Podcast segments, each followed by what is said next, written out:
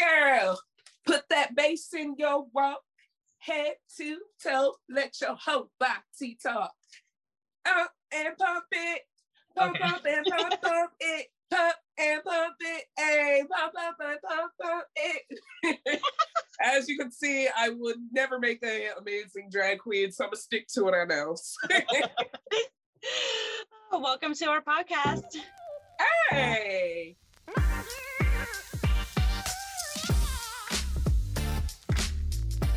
Hi everyone. We are two geeky ladies talking about issues in our lives, relationship gossip, and occasional politics, all while geeking and having fun. Let's geek. Are we ready for our little drag interview with Chicago drag queen Coronation? Oh, I'm excited. You know, this is the first time hold on. Because I went to the drag, what is it? The RuPaul drag, the one with the roast? Oh yeah, Haters Roast? Yes, I went to the Haters Roast. Oh my God, this was years ago. This was a couple of years ago. So after that, I've never seen a drag show, and I cannot wait for the day that I get to see to one. We're gonna have mimosas. We're gonna have a lot of fun. No, because I have some girlfriends. In all seriousness, I want to go to a drag show, but of course with the pandemic and stuff, yeah. But we are now at 50% capacity, at least in the state of Maryland. So it's still possible. And then I always used to see advertisement of like drag brunch. Mm-hmm. Like those Sunday, are fun. Yes, Sunday drag brunch. Yeah, I've always wanted to go because I always see the advertisement when I was down in LA, and I was like, oh, I want to go so bad, but like, it's just me out there, like, going by myself. So before we start anything, we just want to highlight and talk about things that we've been talking about since episode 1. Motherfuckers are wildin'. And also, what was it? Episode 2, when Jeremy Lin spoke out, and the hate crime on the Asian community is at its rise. And let me tell you this: I am a strong consumer of Asian products, whether it is skincare, anime, J-rock, J-pop, K-pop, like anything, you can name it. Also, you gamers out there, like, this is not the time for us to be silent. You know what I mean? And if you have no idea what to do or how to start to help the cause, I'm going to be linking down links down below in our description box in case you want to get educated even more or further. And that includes ourselves, to get ourselves educated more on what's happening, because the hate crime is at a rise right now. Speaking of that, I'm actually going to be talking about this because I haven't even informed you about it. Hopefully before the season is up, we are actually going to have a friend of mine who is of Asian descent, and he may possibly talk to us about, what's been going on lately before the season's up. If not, definitely next season, but I'm pretty sure we're going to be doing it in maybe about 3 or 4 episodes time. So be aware for that. So we are very excited for this interview because we are going to be interviewing Chicago drag queen Coronation. He's going to be telling us a little bit about the Chicago drag scene and, just the experience of drag. And we are super excited. Hello, Corey, aka Coronation from Chicago. How you doing? You excited? I'm always excited for an opportunity to be able to hear my own voice later, so I am quite ecstatic for this. Thank you so much for doing this with us. So congrats, you are the first drag queen to ever be on Let's Geek Pod. Hey. Breaking records over here. Happy to be a part of it. I would like to thank our Lord and Savior, Cher, for this momentous opportunity. Thank you so much. Tell us about yourself, Corey. How long have you lived in the Chicago area? So I'm Iowa born. I lived in the Quad Cities for 24 years. And the company that I was working for provided me with an opportunity to move either to Michigan or Chicago. And I was like, well, Chicago has Boys Town. So that's where I'm going. I worked and lived in the suburbs for a while. And then I got an opportunity to move to the city. And at that time, I had just decided that I wanted to start doing drag again. And I mean, it was a no-brainer. Like, it's a lot more expensive out here, but work hard, play hard, baby. Was it a big change? Was it like a big culture shock from being, you know, from Iowa to Chicago? Because basically it's almost like being from the country to the city. You're not wrong. Where I lived in Iowa, it was a little like more industrialized as Iowa can be. So there were malls and there were shops and it felt like a normal city. When I moved to the Illinois proper, or Illinois as a state, I was living in the suburbs. So it was an easy transition. So I was still in a place that was a little bigger, but it felt a lot like where I was living before. And since I was going to the city every week to watch shows and support, by the time I made the move out there, I kind of knew what I was getting into. So I was smart with it, but it's still like, if you live in a state with a low cost of living, I would not recommend moving to a city like Chicago with at least like less than $4,000 in your pocket, because it's oh, wow. Wow, so like that. It's a lot. I mean, and another thing is like, I am from Iowa, so we have like gay culture. Chicago has queer culture. And it's one of those things like, I can't describe it to you, but when you know it, you know it. Like you can tell when you're in a gay space, you know, with a bunch of faggots singing. Oh, wait, can I curse? Yeah, sure. Okay. I forget about that. No, thank you. I don't care about that. You know, a bunch of gays singing, you know, musical somewhere, as opposed to going to like an intersectional drag show where you see ballroom culture, club kids, you see, you know, trans artists, and it's not just the same, you know, 5 white queens everywhere. And we have our problems trying to separate that out, but you see a lot more diversity here. So I just felt welcomed. I loved it. You know, it's funny. I didn't know there was even drag culture, because I go to Chicago all the time. Mm-hmm. Like I was telling this to Catherine. I was like, oh my God, he's from Chi-Town for real. And so, what's it called? I was like completely baffled, because, you know, like I was telling Catherine, I have family down there, but like they're all underage, so it's like I can't even go out like that. And right, you can't do anything fun. Yeah, and I was just like, what? And you know, I didn't know anything of drag culture until like I watched RuPaul's Drag Race. Yeah, and I was just like, what? And I didn't even know there was a difference within different type of cities. Like the drag culture was like different everywhere. Oh, absolutely. I mean, and honestly, if your relatives are still underage, there are still options for them to go and watch and see. Like Hamburger Mary's, the restaurant chain, does 18+ shows. Really? And that's how a lot of like minors get there, like baby queens get their stuff started. The one of my really good friends, Faye Ludes, headed it up. She's like the queen of the baby queens, because anybody who just started with a minor goes through her. So honestly, I mean, if you ever want to come out here again and you have people who are underage, or if you just want to know the scene, hit me up, girl. If I can't go out with you, I can meet you after a shift, baby. I'm always ready. When the pandemic is over, I'm ready. Let's go. Let's go. I'm gonna hit you up. 14. I got round 1 of the shot. I'm ready for round 2, baby. Like, let's go. So, what inspired you to do drag?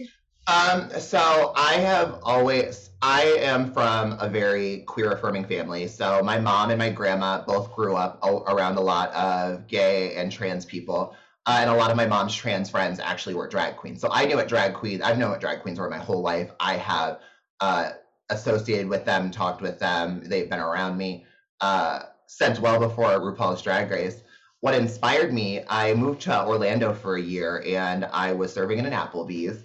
I didn't have any friends because I just moved out there by myself. And there was this group of like just over the top, flamboyant, how I wished I could have been back then because I wasn't as confident, you know, gays. And they're like, you know, we like you. We want to be in your section. So they cashed out with their server, came to my section. I closed with them. And they're like, well, we need some contestants for like an amateur drag competition. So would you be willing to do it? And yeah, I was like, fuck it. You know, we were at like season 3 of Drag Race. I'm like, if these bitches can do it, I can do it. Plot twist, I couldn't do it. And it was not fun. I went on and they're like, well, what are you gonna do for your number? I'm like, well, I'm gonna do stand-up. And they're like, have you done stand-up before? I'm like, sure. Didn't rehearse it, didn't think anything of it, completely bombed on stage. But it was the people that liked it, the people that were there to support me, even though I looked god awful, it was amazing to be able to have my creativity displayed and to do something that felt original to myself, and for people to respond positively. And so I did it for a little bit when I went back to Iowa. My boyfriend at the time had a problem with it, and so like I just didn't, blah blah blah, broke up with him, came to Chicago. The Chicago scene was very volatile at the time. There was a lot going on, and so I didn't want to get into drag. And then when I took like my full trajectory and took it full force, I had actually gotten into a DUI, or had a DUI like 3 or 4 years ago. I was super down in the dumps. I didn't know what I was gonna do. Like it was a very bad time in my life. And somebody's like, why don't you just go do an amateur night somewhere? And so I did, and my friends came out and showed up. And so like it was a competition with like 4 rounds. I ended up actually making it to the finals. So I got to be in a finale judged by Bob the Drag Queen and Trixie Mattel. And to go back to it, I did stand up there, and they both told me I was funny. So that's the one thing I will hold on to for the rest of my life. Bob and Trixie told me I was funny, and it's over. Oh my God. Baby, listen, get familiar. Bob and Trixie are, professional drag queens, and they're just taking over the scene, and they used to be former contestants. But matter of fact, since, some people who are listening may not even know what a drag queen is, how would you describe what a drag queen is for somebody listening for the first time? I can give the commercialized canned answer, and, it's basically going to be, I'm going to give the commercialized answer, I'm going to give, my actual answer. So, the commercialized condensed answer is basically, drag king, woman dressed up as a man, doing performances. Drag queen, man dressed as a woman, giving performances. It's not always live singing for the most part. It's lip sync performances. You see camp, drama, comedy. It's just a very creative form of self-expression. What I think drag is anything you want it to be. As long as you are expressing yourself in a creative outlet and you want to exist in a queer space and perform, no matter how you identify or what you want to do, the city of Chicago especially has a place for you. I know drag queens who identify as female and non-binary, and they're amazing. I know drag kings that identify as non-binary and male. And I don't think that gender should define your existence in the drag sphere. I think that your artistry should. So I think that drag is whatever you want it to be, as long as you are expressing yourself freely in a queer space. That's all it is for me. Oh, wow. Mm-hmm. So do you have a drag mother, or are you a drag orphan? So I actually am twice orphaned. I've had 2 drag moms. When I did the Roscoe's competition afterwards, there was a queen. I'm not saying any names right now because I don't want right, to. I just I don't want to remember them. That's a different life. Yeah. She was known for doing insult comedy, and I was like, oh, this could be fun. Da da da. And so we had a falling out, but over time I realized that insult comedy wasn't for me. That you could be funny and comedic and campy without having to fall back on mean tropes. Not every queen has to be that drag queen at brunch heckling the straight women. Mm-hmm. So I left that. I was going for about 6 or 7 months, and then another drag queen, the queen who actually beat me at the competition that I was in, took me under her wing, and she had a lot of drag daughters that she picked up simultaneously, and my interest kind of fell to the wayside. And for me, a drag mom is somebody who's supposed to use their influence, their power, and their experience to uplift you and get you to their level, if not beyond. I wasn't getting that from that situation, and so we parted ways. It was a bit of a dramatic thing, so it was not amicable. We're fine now. But I like doing it for myself. I have a lot of friends. I have people that I would consider drag parents, the people that gave me chances and put me on their stage and booked me. So, Faye Ludes, Alexandria Diamond, none of these names, I know. Faye Ludes, Alexandria Diamond, Ballad of All, and there are a couple other establishments out there that really took a chance on me, and it didn't always go well, but those people are my family, and I would consider them my moms. That's lovely. Have you ever traveled to a different state to do a show or a different town? So since living in Chicago, I've got the opportunity to perform twice. So I got to perform once. I went back to my hometown. It was amazing because I'd been gone from Iowa for at least 3-4 years. But, I had not been there. And here were all these people from, my family. I had people from middle and high school, old friends, that I never thought would even remotely accept me as gay, nonetheless a drag queen, out here throwing dollar bills, buying me drinks. And it was so fun. And I was supposed to go back again, but 2020 is the worst year on the fucking planet. I got stuck at home. And then the other one, a very good friend of mine by the name of Wendy Breeze, had a show in Wisconsin she was doing.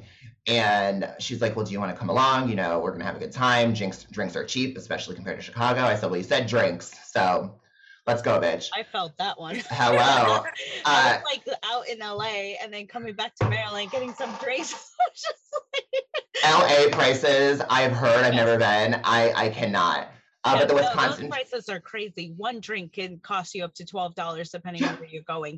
It's not the tea, bitch. Actually, Vegas is more expensive. Yeah, it's not.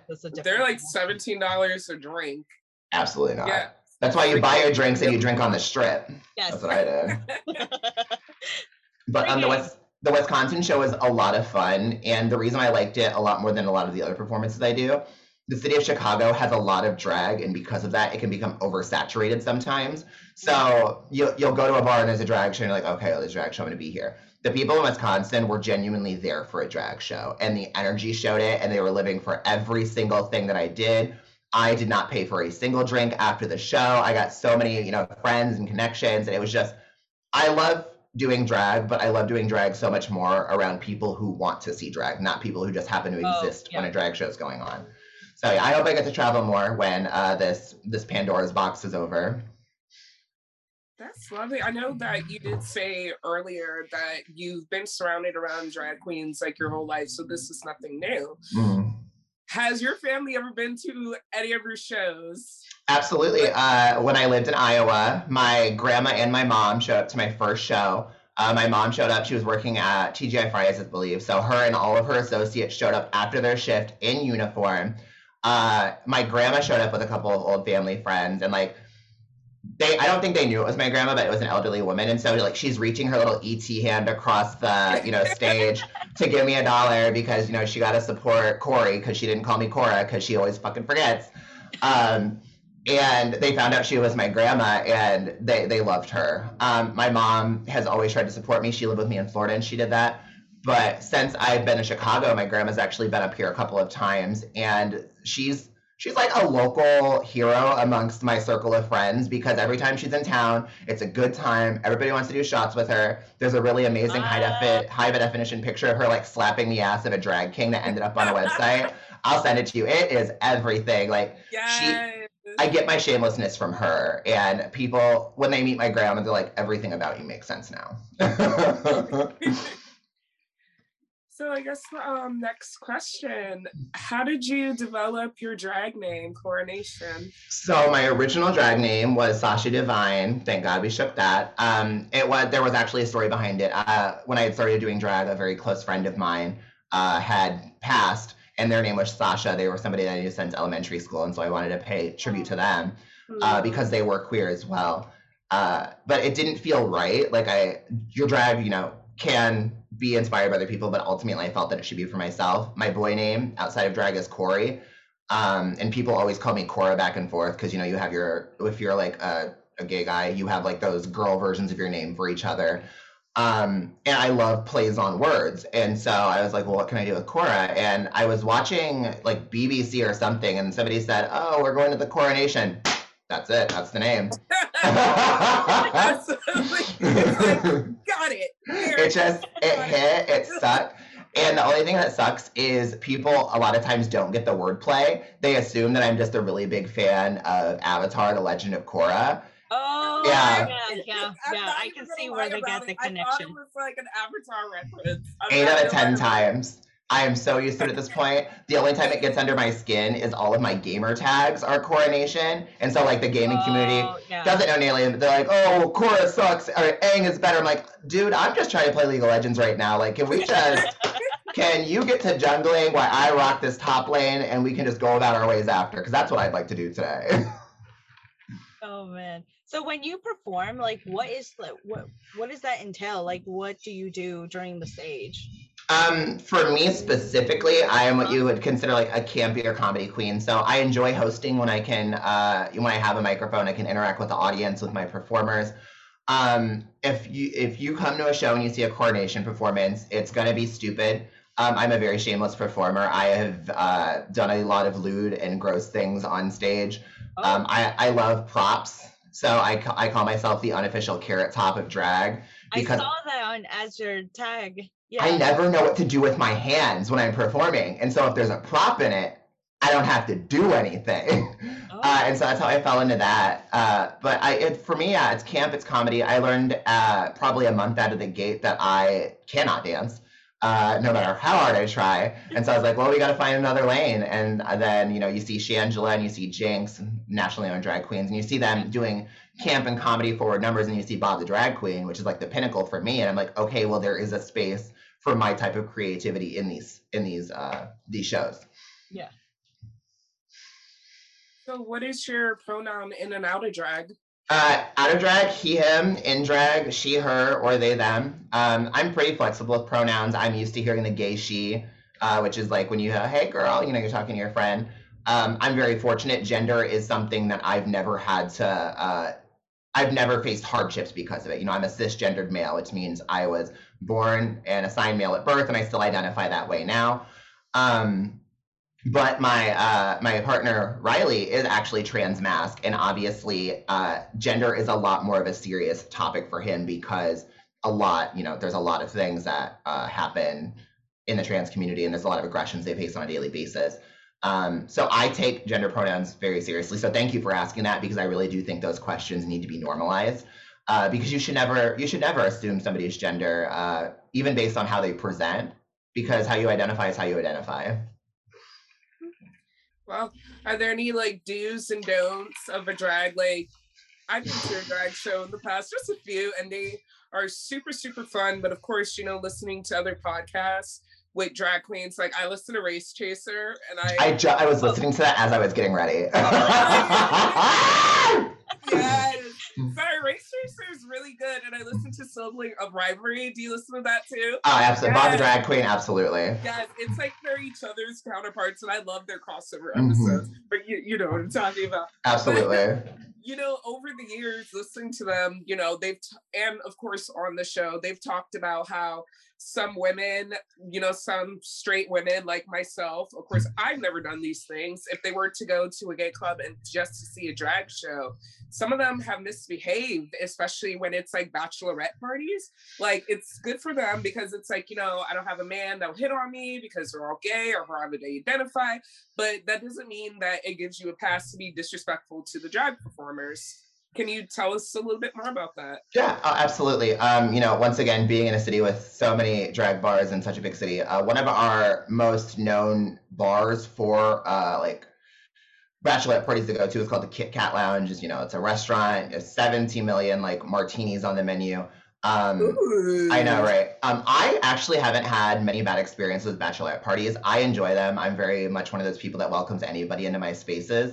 And for the most part, as long as they're not too shit-faced, they're respectful. But honestly, that doesn't apply to just, straight women. That really applies to a lot of people. I've been offended more by, men in clubs than I have by women. But in terms of, as a patron, if you're going to a show, don't touch drag queen's hair. Actually, just don't touch people's hair in general. That's fucking weird. I never do that. That's brave to me. I have seen people snatch wigs. They'll get on the stage and dance with you. That's a huge no-no. The spotlight is on me. I'm on the payroll. I'm also covered on the insurance policy. If I fall, you are not. So please get off of this stage. When you're tipping queens, obviously we hand them the dollar. Do not dance the dollar in front of them. Do not hold it and take it back, because the queen wants to get around and get all the dollars. We want to interact with all of our guests. And also, I'm not here to play your mini game to pay my bills. I'm here to perform. Other than that, just be respectful. And this goes for all patrons in general. It's nice for drag queens to interact with you, especially if you're fortunate enough to go to an event where there's a RuPaul girl there. Those people aren't always owed your time, though. If that makes sense. I'm a very welcoming, I'm an opening person. I love talking to people. I know a lot of very amazing drag queens that are great performers, great look artists, but they are very introverted. And the idea of people just bum rushing them and demanding, they pay attention to this patron is so overwhelming for those people. So, don't fangirl, but be respectful about it. Understand that you, as a straight woman, whoever, you are existing in our space. This is our show. Our name is on the poster. We want to entertain you. So just let us do that. Everything else will fall into place. Is there a particular drag queen that's just like, besides, of course, the cliche answer RuPaul, because she's not the only drag queen, is there a particular one that you're like, my all-time favorite, you can't tell me nothing about them, like, that's just my drag queen that I freaking love? I'm gonna get in trouble for that. I'm gonna give a national, like, I'm gonna give you three. I'll give you a Drag Race one, I'm gonna give you a Dragula one because that show does not get enough representation, and then I'll give you a local one. So Dragula, have you all watched Dragula? Have you watched it at all? I haven't finished the first season. I watched half of it because I think it's on Netflix or Hulu. I think it's Netflix. It's on one of the two. Yeah. Oh, okay. My favorite drag queen from Dragula, their name is Meatball. So if you've seen season one, you've seen Meatball. They are super hilarious. We have the same sense of humor. We've never met, but I'm just saying we have the same sense of humor because in my brain we're friends. They are very just over the top, unapologetic. You know, they'll do drug references in their numbers. They're very forward. I'm gonna say this nicely. They're very forward about how sexual they are, as a lot of us drag queens are. Drag Race. Honestly, Bob the Drag Queen is it for me. They have literally accomplished everything that in my ideal world, if I got to that point, I would want to accomplish. They have an HBO special. You know, they've done stand-up. They're on HBO doing a show with Eureka and Shangela right now. They have done so much, and I think that it's amazing to capitalize on that and do more with it, because that $100,000 wears off after a long time, and it shouldn't just be about the one victory. It should be about longevity. Yeah. And Bob does that. And then local, their name is Ari Gato. They are probably one of my favorite performers of all time. We used to be drag sisters, but we're still drag family. They are just over the top, campy, but like professional dancer, sweetest person you've ever met. But still somehow cynical and shitty, and like they'll shade you under their breath, you know, when you don't know it. Everything they do is original to me. Everything they do is interesting. Like they did Crazy in Love. This is probably I saw that you retweeted that. That was hilarious. It is everything. So to explain to everybody who hasn't seen it, so the intro to Crazy in Love is like da da da da da. So they come on, they start performing, and it loops that intro for a minute and a half. And so the same 8 count that Ari is doing at the beginning, they hold for a minute and a half going back and forth, and the entire crowd is wondering what the fuck is happening. And by the time you realize that it's repeating, everybody loses their shit. And it's just, it's so good. And it's like, what in your brain, like who hurt you that you think like this? But also thank you for this fucking artistry, because it's everything. And you will always know if I'm in the audience, especially when Ari Gato is performing, because in the background on cue, when Ari does something funny, I will screech like a pterodactyl. Like I get that loud. So they're probably my all-time favorite. Have you ever had a drag malfunction on stage? Like you were just performing and you're just like, oh my God, what? The show must go on. I have tried 6 wig reveals in drag. Only 2 of them have gone successfully. So I have been scalped by myself, just full on, ripped my wig off on stage. I am not the greatest in heels, so I have fallen plenty on stage.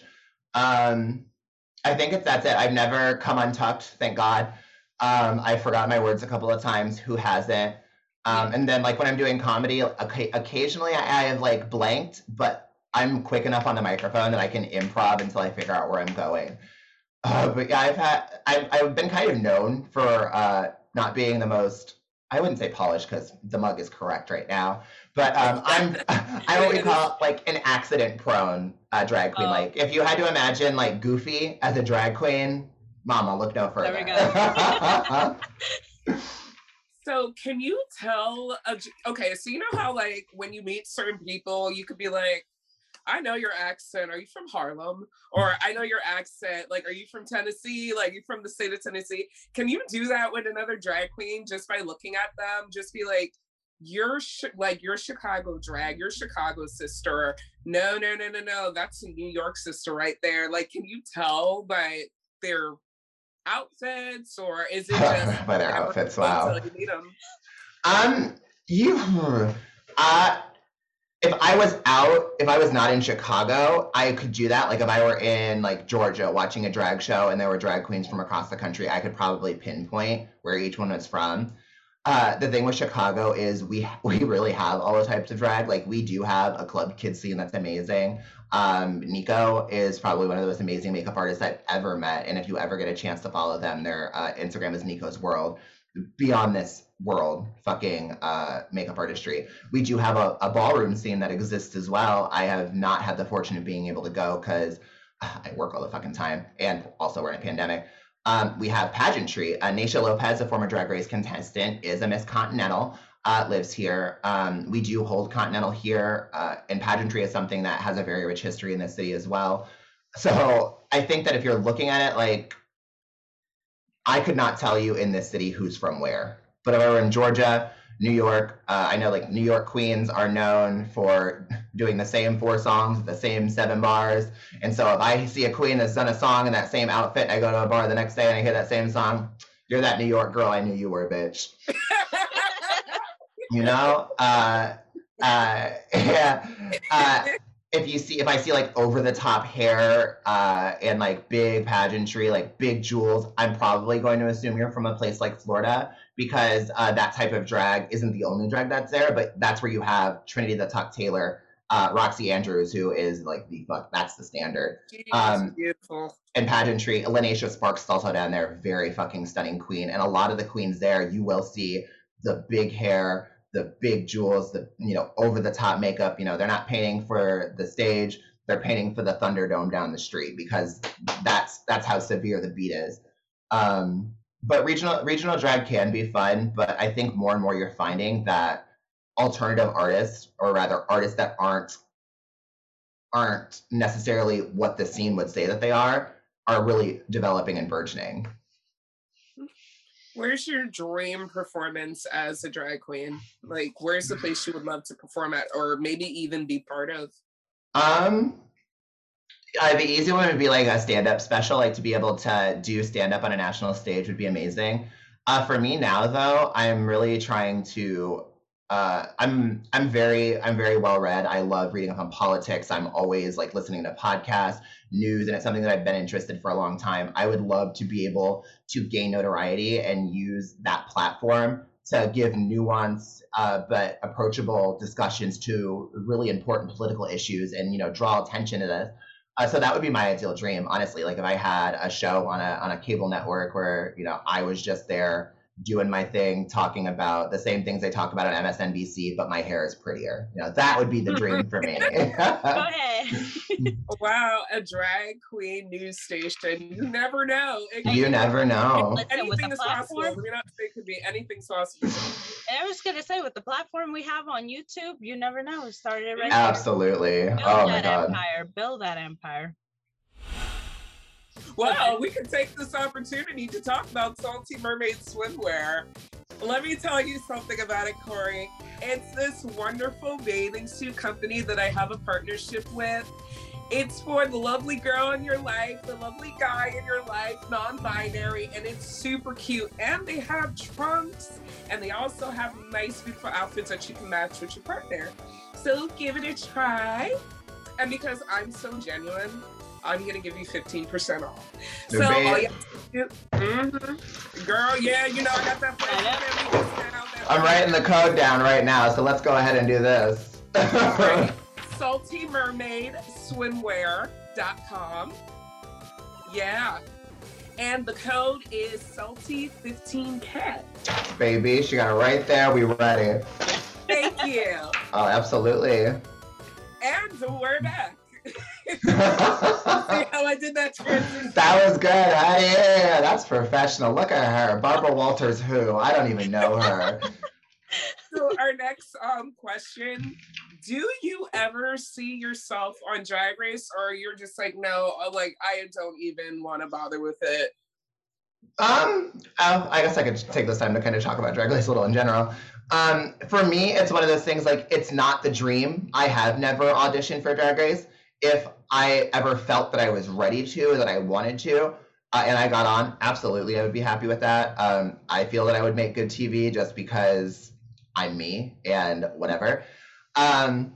But I also understand that drag, being on Drag Race doesn't necessarily define your success in drag. You can be a successful queen. You can be an amazing performer, an amazing queen. Lucy Stuhl, local queer icon, Chicago legend, has never been on Drag Race, is known internationally. Like, she is the bearded bitch. She is that girl. She is the only drag queen that performs Lizzo more than Lizzo. I'm gonna get red for that, but I don't give a shit. Auntie Chan, who actually has had a viral video way back that you guys may have seen. It's called "I'm So Into Voguing Right Now." It was in reference to a Drag Race thing. I'll send you the link. It's years old at this point. Has reached national success. Tenderoni, Chicago native, drag king of the year. Amazing. We are so proud of them. They performed at Pride in Alaska, which I didn't know that people lived in Alaska anymore. I thought they just, like, they let the moose take over. Same. But it's good to know. Would I take the opportunity and would I apply? Yes. But I feel that if I doubled down and I started doing drag full time, that I could be successful enough that even if I didn't make it on the show, I'd be content with who I ended up as a performer. So would you ever, if you had the opportunity, do reality TV? Absolutely. If they did a Real World, Drag Queen, or Drag Housewives. Yeah. Kat, didn't I tell you, you know what one of my goals is actually to create my own reality TV on YouTube. Yeah. That's I like that. I told her that. Yeah. I've been so inspired by Love and Hip Hop. She just found out what Love and Hip Hop was a few months ago. She's obsessed. Yeah, I've been obsessed, yo. I've been watching Love and Hip Hop since the pandemic, because during the time of, I don't know what to do, I'm not working, let me see what's on TV. I came across that and I was just like, oh, I know these people, okay. And then I only know the Hollywood ones. I don't know. Right. Because I told her the most ratchet one was Atlanta. She and I are gonna watch Atlanta knows together. Me. I love messy. Oh my God, I'm so obsessed. And I was just like, when was it, last month? I was like, Kat, you know what I really want to do? I want to get a bunch of people, even friends, together, and let's do our version of Love and Hip Hop. That'd be so fun. Know, right? And you know what? I'm going to sign you up. I'm right here for it, baby. Let's do this. Our own Love and Hip Hop version, Chi-Town. Let's do it. Okay. Do we even have a Chicago? Love and Hip Hop? I don't think so. Let's do it. I think this morning she may have discovered Alenecia's Fix My Life. Really? Yeah, I think she may have discovered it this morning, because she sent me a video. You know that video of Alenecia's saying, "Did Harriet Tubman do so and so?" I think the first one when she went to freedom. Just full threaded. Didn't give a fuck. Yeah, because I'm scrolling through TikTok. I'm on my For You page. And then, I used to F with Hazel E until she did what she did. And then I was like, oh, if you watch Love and Hip Hop, y'all know what I'm talking about. Okay, so I'm going through the For You page, and I was like, wait, she looks like Hazel E. I was like, what is this? Where is this from? I sent it to you, Kat, and I was like, what's this? And she was like, oh, you don't know about that? Let me tell you. And she was quoting everything. I was like, hold on, slow down, hold on. I need to know the tea, you know how I am, Because I'm like, this is her discovering Love and Hip Hop. I'm just so we love to see it, honestly. I feel the same way every time I get a straight friend that is like, oh my God, Corey, have you seen this show called Drag Race? Never heard of it. No. Absolutely. Tell me more about it. What are the cars that they race on it? What the fuck? Do you even follow me on social media? What the fuck? Oh, okay. One question dealing with reality television. Wendy Williams, yes or no? No. I'm just gonna say no. I feel that she said some problematic things in the past that we kind of gave her a pass for. When she did that interview with Laverne Cox, I think she was a little disrespectful with. Yeah, if I recall correctly, and I normally do because I'm always right. It's just a degree to how right I am. Right. Where she talked about, and this is an important question for anybody interacting with your trans friends, asking about, you know, surgeries, what do you have, how is it done, do you still have this, that, or the other? And I'm just like, that's not okay. Like, it's, first of all, it doesn't fucking matter. Like, it changed how a person identifies or what is underneath their clothes should not change their perception of you, or your perception of them, rather. And also, a lot of trans people went through a shit ton of paperwork through, like, having to get, you know, insurance companies, psych evals, the trauma of having to explain it to your family and hoping that they accept you, the friends that, like, you know, and for you to reduce that down to surgeries, that's insulting. Like, that's degrading and dehumanizing for me. So that alone, I'm done with her. Well, at least it's an educational moment. But I do have one more drag question I did forget to ask you. Mm-hmm. Do you have any drag children? And if you don't, are you open to it in the future? I have bet people have come to me. Actually, one of the more popular queens in the city, her name is Sapphire Feliciano. She has she's a current Roscoe's Drag Race winner, and then she's also, like, won a bunch of competitions up and down the Strip. Very good friend, sister. The first time she saw me, it was her 21st birthday, and I was performing at Roscoe's just as the amateur show. And, like, she walked up, and she's an emotional cancer just like me. She had little tears in her eyes, big old doe eyes, you know, like Puss in Boots from Shrek. And she's like, I love you so much. Would you be my drag mom? Like, and I was like, baby, no, I can't take care of a houseplant unless a drag daughter. So it's going to be a no for me, dog. And I feel bad because I talked to her later about it, and she felt so shut down because she was 21. Like, she's never been to a club and really interacted with drag queens. And the first drag queen, it basically was like, you know, it probably didn't leave a good impression. But I will help people along the way. Like, I've made mixes that have won competitions. I've written jokes for roast and helped develop numbers. If people reach out to me, like, how do you do this with your makeup? If I know how to do it, I'll help you. I don't think that you need to tether yourself to an individual with namesake or anything else like that to feel like you have a drag family. So I would never take somebody under my own personal wing and feel like I was responsible for them, but I am always willing to help newer queens find their footing in the city. And support the queens that support me as well. So are there, you know, any favorite drag houses? Like, you know, you have the ones like House of Edwards, you know, there's another one that I'm forgetting. Is it O'Hara House of the... Yeah, there you go. Thank you. Thank you. There's lots of legendary houses on the nationally known ones. I would say the House of Andrews. Roxy Andrews is phenomenal. One of their drag children, their name is Axley Andrews, was a friend of mine when I lived in Florida. That was him. Sickening. The House Down Boots, it is the, like, it's another one of those people where the makeup artistry is just so amazing. And also, it's another thing where, like, they're the sweetest, nicest person you have ever met, which is so funny because they paint so severe. But what's up? Isn't he a drag king? Yeah. I think, yeah, they identify as it because they paint the, yeah. Amazing. And obviously Roxy Andrews is not going to let anything less than perfection in her family. The House of Kool-Aid is a very well-known one in the city of Chicago. So Shea Kool-Aid, Bambi Banks Kool-Aid, Kenzie Kool-Aid, and then I think Chloe Kool-Aid just joined the family as well. There's a timeline there. There's a bunch of people in it. All of the drag queens are very well-known locally and nationally. And the reason I like the House of Kool-Aid is for Shay specifically because I think that she has done something that's amazing is she has taken her notoriety and her influence and used that to elevate a bunch of drag queens who are now nationally known.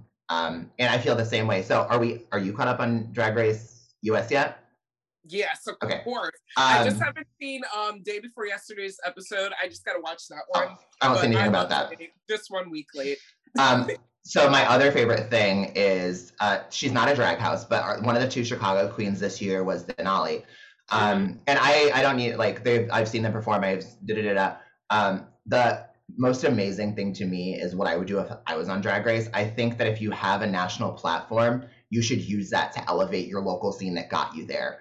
And a lot of queens talk the talk, but when they get off the show, they just go get their checks and, you know, they'll say, tip all the other queens and that's it.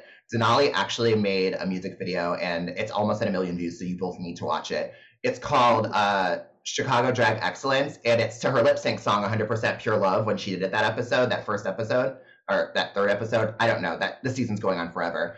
Yeah. But she did not make it about her. Her and Kimora were in the beginning, but the entirety of the rest of the music video was just local performers. And it covered the entire spectrum of drag. And it was so amazing that Denali really put the work in and used her influence and her resources and her power to bring light to names that nobody else would have known. And the same thing, she did a photo shoot when she did Snatch Game as a Queer Eye character. She did a photo shoot with a bunch of drag kings, and drag queens are very underrepresented in the scene. And then that got national attention. So here's these 4 or 5 other drag kings that now have, you know, national exposure because of a Drag Race girl. That's my fangirl moment. Thank you so much, Coronation, for being with us. This was so much fun. Like, it was a blast. Thank you so much. Well, thank you for having me, and thank you for thinking of me. Normally when people think of me, they think to go to Howard Brown and get tested for chlamydia. So this is a change of pace. You know, we really love it. But no, I think it's amazing. Thank you for having me on. I will promote as much as I can. I think it's important to promote female creators, and I think it's important to promote Black creators. And whatever platform I have to elevate both of you, you know, my tens of followers will be subscribing. And please, people listening or people watching us, if you are in the Chicago area, please come see Coronation, please. You will enjoy their drag so much. As you can see, we're having totally fun. And before you go, let people know where they can find you. Absolutely. So I am on Insta. If you search me on Facebook for the 10 people that still use Facebook, it's Coronation, K-O-R-R-A. The second R is for ready, because I'm always ready. Nation, just how it's spelled. And then my Instagram and my Twitter are both at Coronation. So K-O-R-R-A-N-A-T-I-O-N.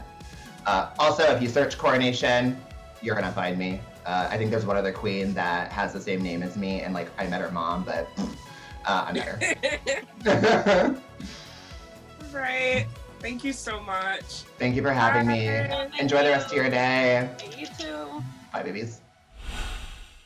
Okay, so it is now time for our segment, Damn Right, That's Wild, where I find an incredible true story from around the world that actually happened.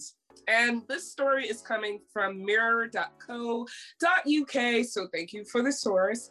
And this headline is called, My Grandma Won't Stop Bullying Me Because She Doesn't Like the Name of My Future Son's, you know, Name. So yeah, I probably like screwed up the title a bit, yeah. But it's something like that. So there's a woman, and she's from the UK. I don't think it says the exact location, but she went on Reddit and she did kind of those things where it's like, am I the asshole? Have you heard of that on Reddit? Am I that? No. Okay, actually, so no, but you and I had like conversation where you asked, you know what, yes, am I the asshole for saying this? And I'll be like, yes. There's a popular Reddit thread called Am I the Asshole?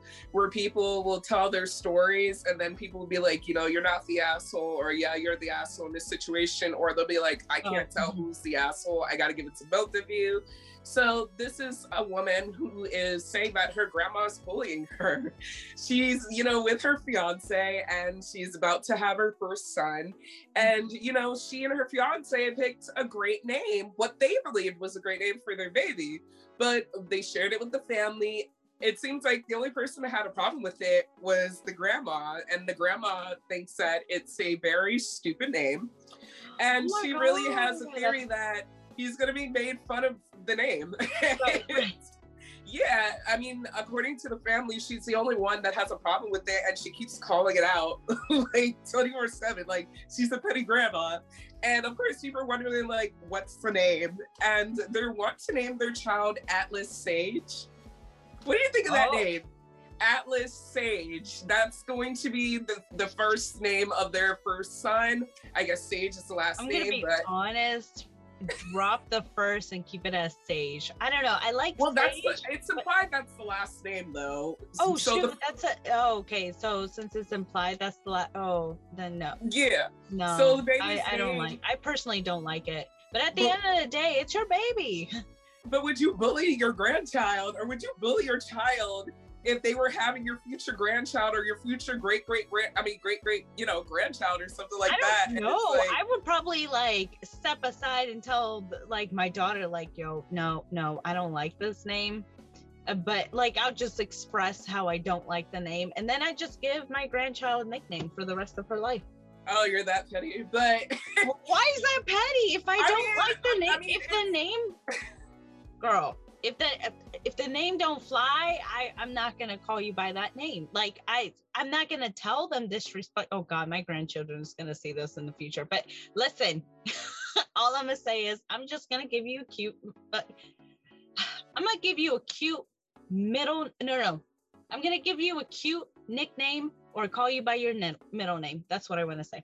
I'll call you by your middle name, or I'm going to give you a cute nickname. Well, you know, the lady is still, you know, the granddaughter is still under her feelings because, you know, every time she comes around her grandma keeps sneak dissing jokes. And she's like, yo, am I the asshole for like naming my future child Atlas Sage? Like, my grandma keeps saying, like, I'm telling you, people are going to make fun of your kid. And it's just like, you know, the only person making fun of that name is you, grandma. So she was just wondering, like, is the name that bad that I should name my child that? Does my grandma have a point? Or is she just being an asshole? And the way it's gone through the article, you know, most of them have their own opinions, but it seems like most of them are agreeing that, yeah, your grandma's kind of an asshole. And I well, she is. It's that. Like, eventually you have to let it go. Let it go. Yeah, I mean, it's not your kid. Can you imagine if she's reacting this way to her great-grandchild? Can you imagine what it's like when she got named? Where is the mother? Because let me tell you. That's a good question. Because my thing is, I actually had something similar like that, you know, when I named my first one Audrina, because it was so different. And my mom was like, I don't like that name. And I was like, oh, well. That's pretty much what it is. Oh, well, like, her name is Audrina, and I think it's a beautiful name. If you think it's a beautiful name, F what the grandma said. Like, so you agree, set your foot down, girlie. Set your foot down. You name your child Atlas Sage. Yo, chill.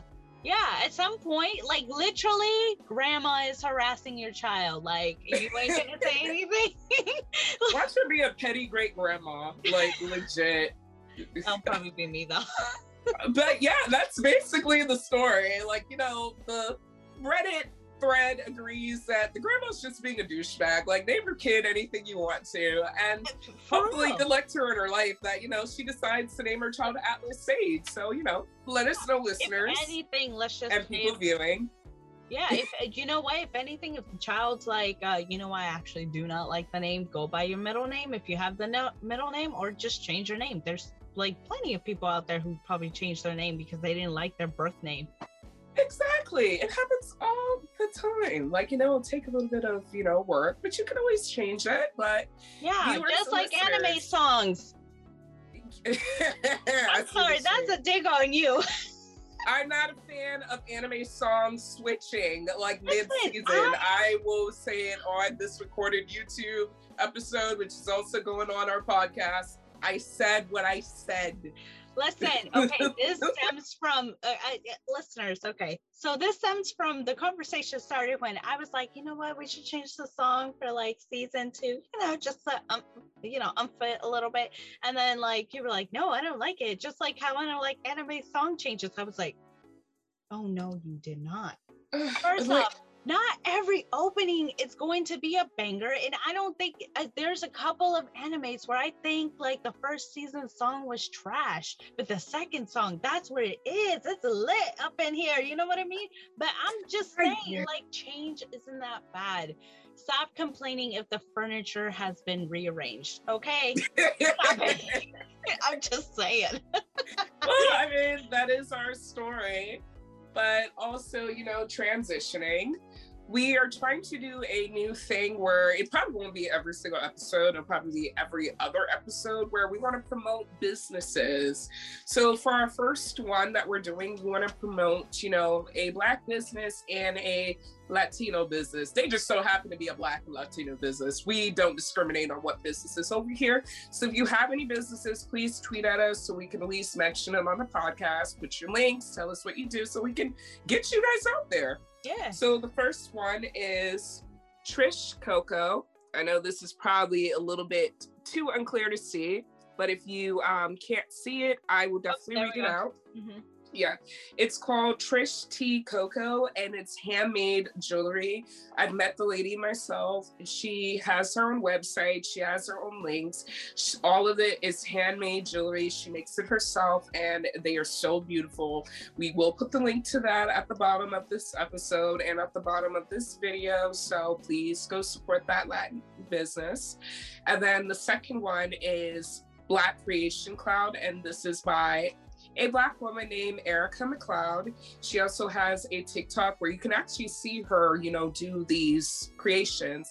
Like, she makes keychains, she makes ashtrays, she makes necklaces, she makes beautiful jewelry. She does custom made. If you ask her, like, she is so creative. Necklaces, rings, you name it. Like, she can almost like figure out how to make it. Her store is on Etsy, and we're going to put that down in the link of the description of the podcast and of the episode. So please follow both of these businesses.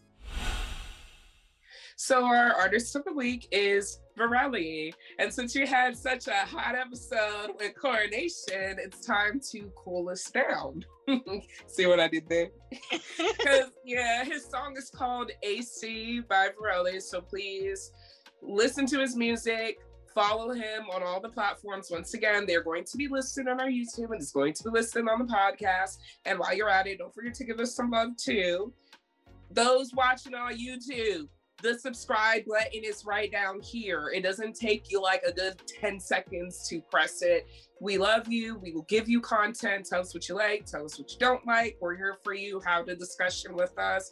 We love it when people interact with us. So yeah. Bye. Bye. Let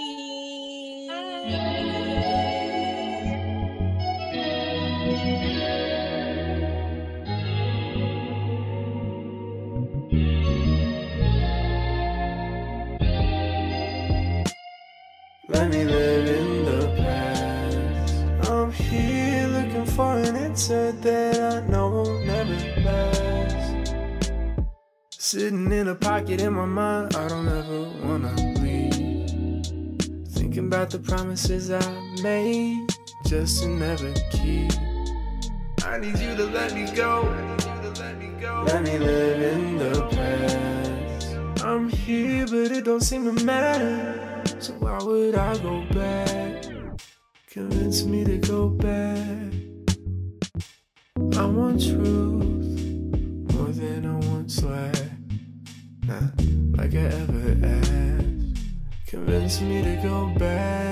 I see myself at 4 years old, and my feelings never last. I'm running home in fast.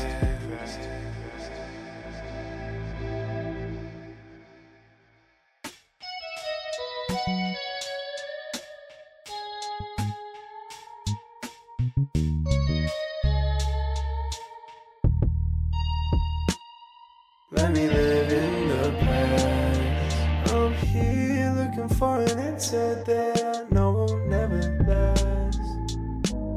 last. Started using AC just to learn how to stand it. It gets hot as I age, as I do permanent damage. Not on the same page as anybody else on the planet. I live in plain ways. I pray to understand my man. Don't think that I think that I'm special. Lines 5 and 6 of the verse are in pencil. I'm open to the notion someone's just like me, but 8 billion pages seems just as likely. Like